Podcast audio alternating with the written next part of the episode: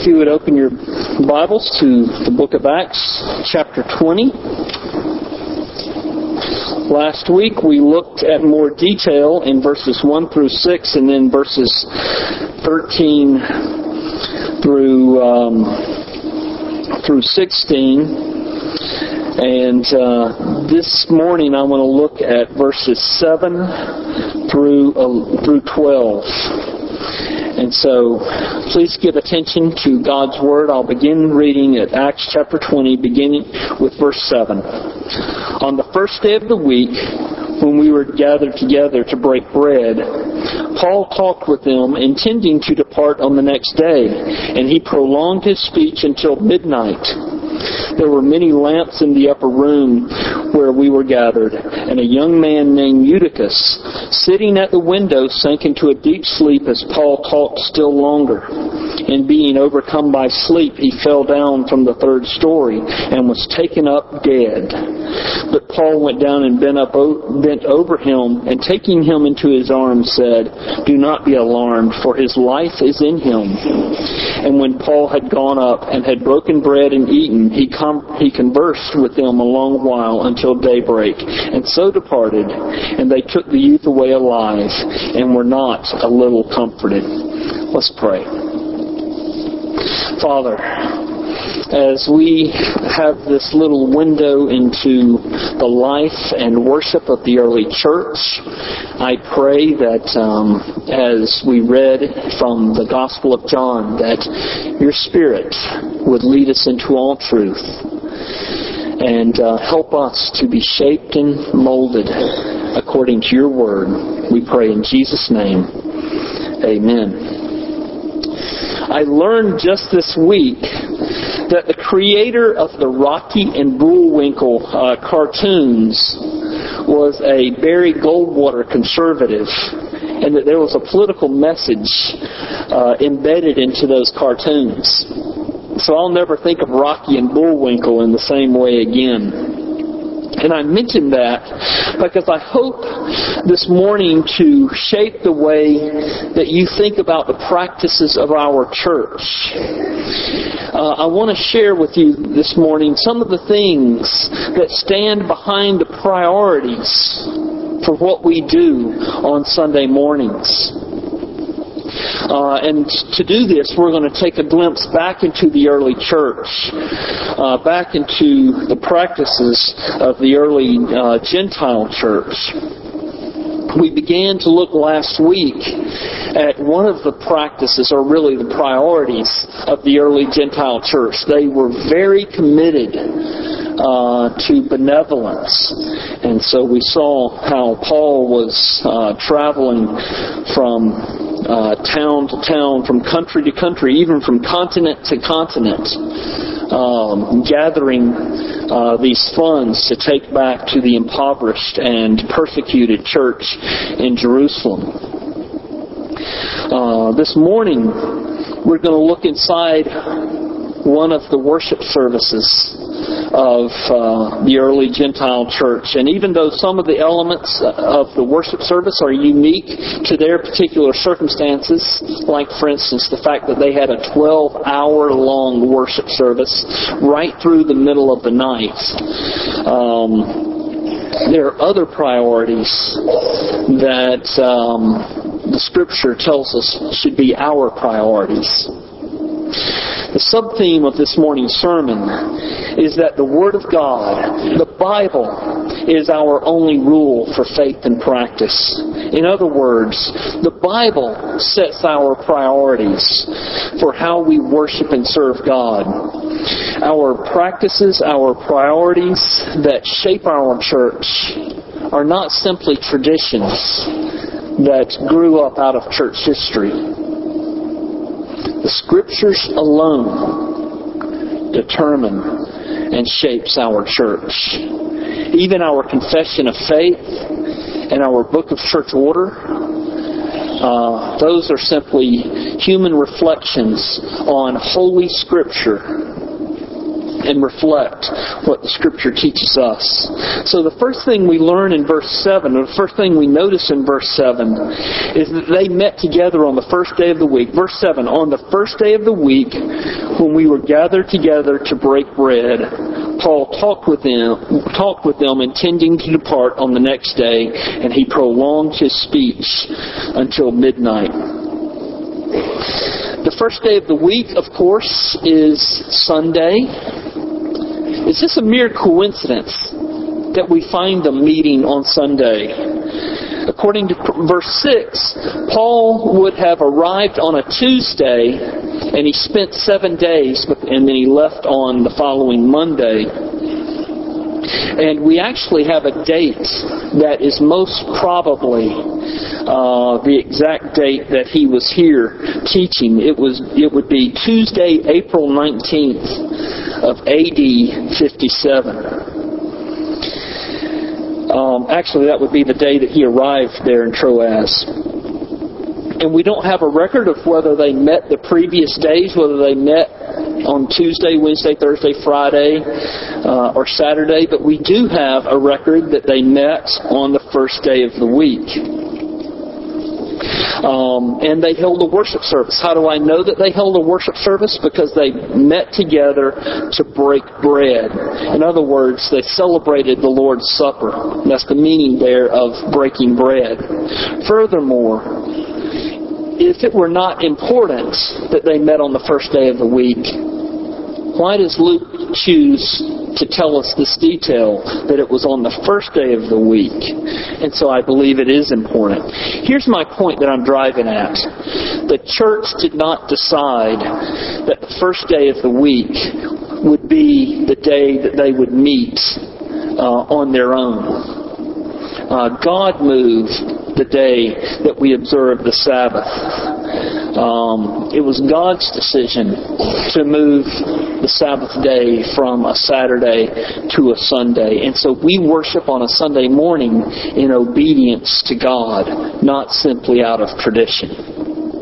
It may surprise you to learn that God actually set the foundation for this move from a Saturday uh, Sabbath to a Sunday Sabbath uh, way back in the Old Testament. In Leviticus 23, uh, God lists out the various festivals for Israel. And so in Leviticus 23, verses 15, um, and following, he, he tells us about the Feast of Weeks. And it was celebrated 50 days after the Passover Sabbath. In other words, as he says there in the passage, there were 49 Sabbaths, and then the day after the Sabbath, which would be the first day of the week, they were to um, they were hold, to hold the, the Feast of Weeks. So listen to um, Leviticus 23, verse 15 uh, through 21 or, or 15 and 16, and then 20, and then verse 21. You shall count seven full weeks from the day after the Sabbath, from the day that you brought the sheaf of the wave offering. You shall count 50 days to the day after the Sabbath, and you shall make a proclamation on the same day. You shall hold a holy convocation, in other words, gather for worship. You shall not do any ordinary work, in other words, treat this day as a Sabbath. It is a statute forever in all all the, your dwelling places throughout all your years. And this is the first day of the week, way back in Leviticus chapter 23. And need I remind you, this Feast of Tabernacle, I mean, this Feast of Weeks was also called Pentecost. What day was the birthday of the church? It was Pentecost. And so the church had its first worship service, if you will, when Peter preached to the masses on the day of Pentecost on a Sunday. And what was the church doing even at that day?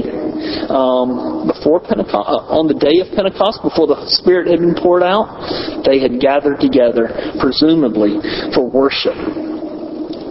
Also, the Feast of Tabernacles, or what we would also call the Feast of Booths, anticipates the first day of the week Sabbath.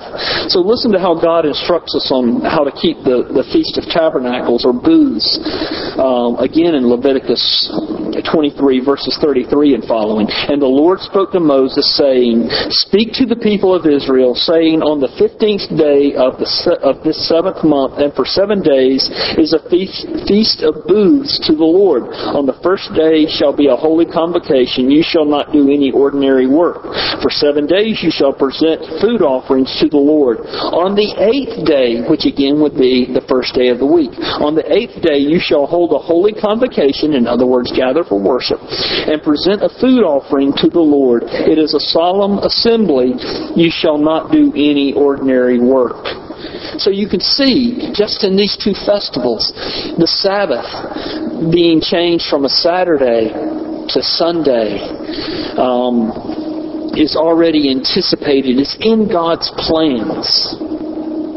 And the early church knew that they were to be meeting for worship on the first day of the week. Listen to Paul's instructions. He's writing these letters out to the to the various churches ahead of him going to collect um, these collections of benevolence. And listen to what he says. Now concerning the collection for the saints, as I directed the churches of Galatia, so you are also to do. On the first day of every week, each of you is to put something aside and store it up as he may prosper so that there will be no collecting when I come. Presumably, what's happening is they are gathering for worship, and that is when they are um, taking the collections as Paul instructs them on the first day of the week. There are other instances of the uh, believers in the New Testament meeting on the first day of the week. Uh, we don't have time to look at them. However, I want to mention one further passage, and that's Revelation chapter 1, verses 9 and 10. Uh, the Apostle John says, I, John, your brother and partner in the tribulation and the kingdom and the patient endurance that are in Jesus, was on the island called Patmos on account of the Word of God and the testimony of Jesus. I was in the Spirit on the Lord's day. And guess what he was doing? He was worshiping. So even in the days of the apostles, they have started referring to the Sabbath as the Lord's day in recognition that it belonged to Jesus Christ because of his resurrection. Why is this important? What can we learn from this? Well, to quote Hebrews chapter 4 verse 9, there then there remains then a Sabbath rest for the people of God. Sunday, the Lord's Day, is a day set aside for worship, for rest, and for Christian service. And so, why do we meet on Sunday? Because the Word of God tells us to. Also, when the early church met, what do we find them doing? They celebrated the Lord's Supper on the first day of the week, again, verse 7, when we were gathered together to break bread. So here they are, they are um, celebrating the Lord's Supper. They celebrated the Lord's Supper every time they worship together, every um, in every weekly worship service. And this raises the question for us. Why don't we celebrate the Lord's Supper uh, every time we gather to worship each week? That's a good question. Um, yet, I believe our current practice of celebrating it monthly has merit and is based on biblically uh, informed wisdom. Many churches celebrate uh, the Lord's Supper either yearly or uh, quarterly. I feel that the Lord's Supper should be celebrated regularly, so I feel that uh, once a year or even four times a year is inadequate. But if we were to celebrate it weekly, it would also pose for us a danger of profaning it by taking it for granted. Um, the Bible gives us all those warnings that I, by conscience, am bound to give you every month when we uh, celebrate the Lord's Supper. All those warnings about um, don't take the Lord's Supper if you uh, are cherishing sin in your heart. Uh, help your children uh, not to partake unless they've made a public profession of faith. Um, and, and I always say, I don't quite understand exactly what he means by this, but our best guess is that a person must be able to discern the body and blood, understand what the communion is all about, as well as understand the gospel.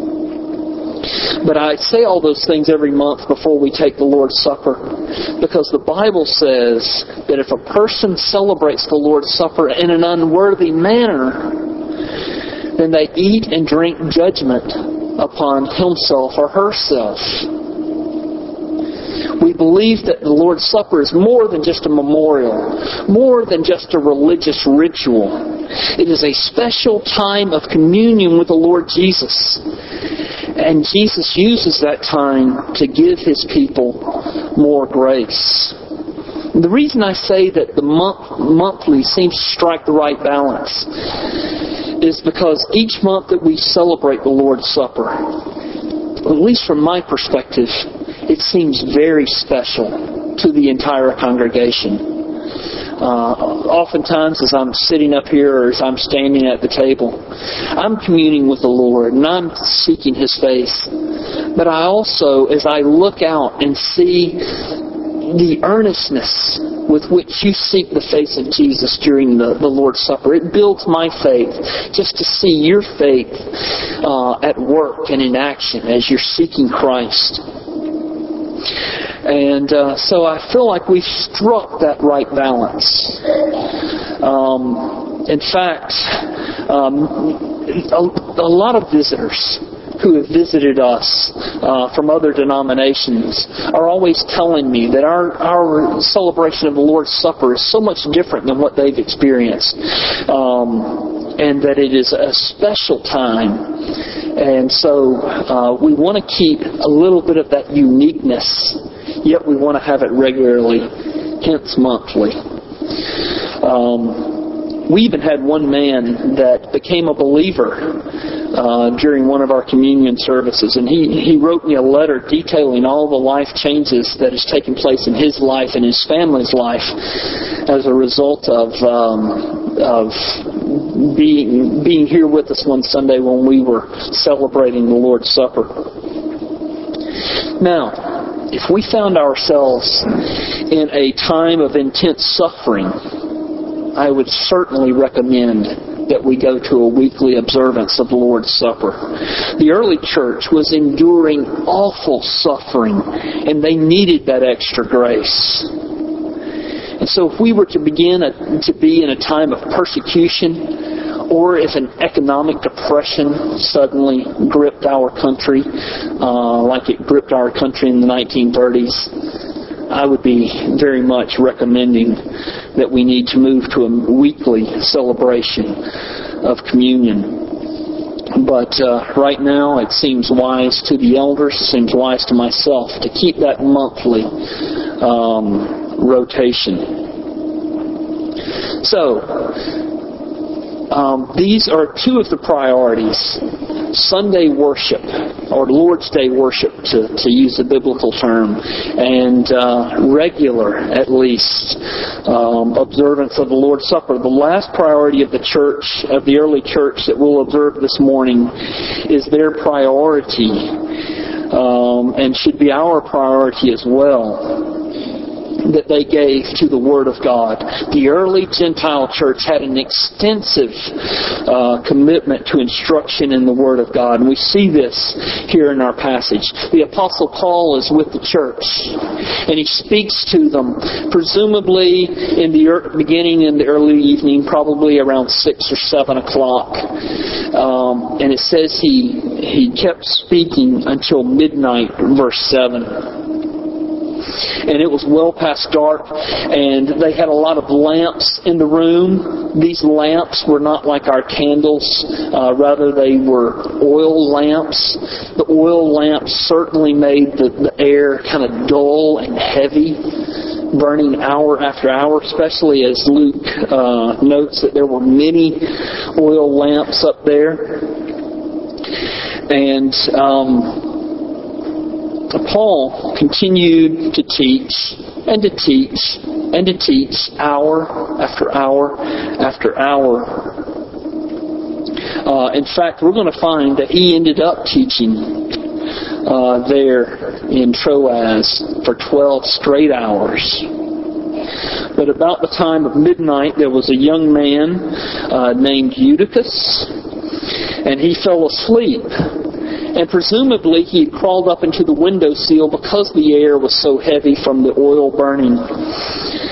And um, he fell asleep, and he, the, they were on the third story, and fell fell out of the window and fell down to his uh, fell down to his death.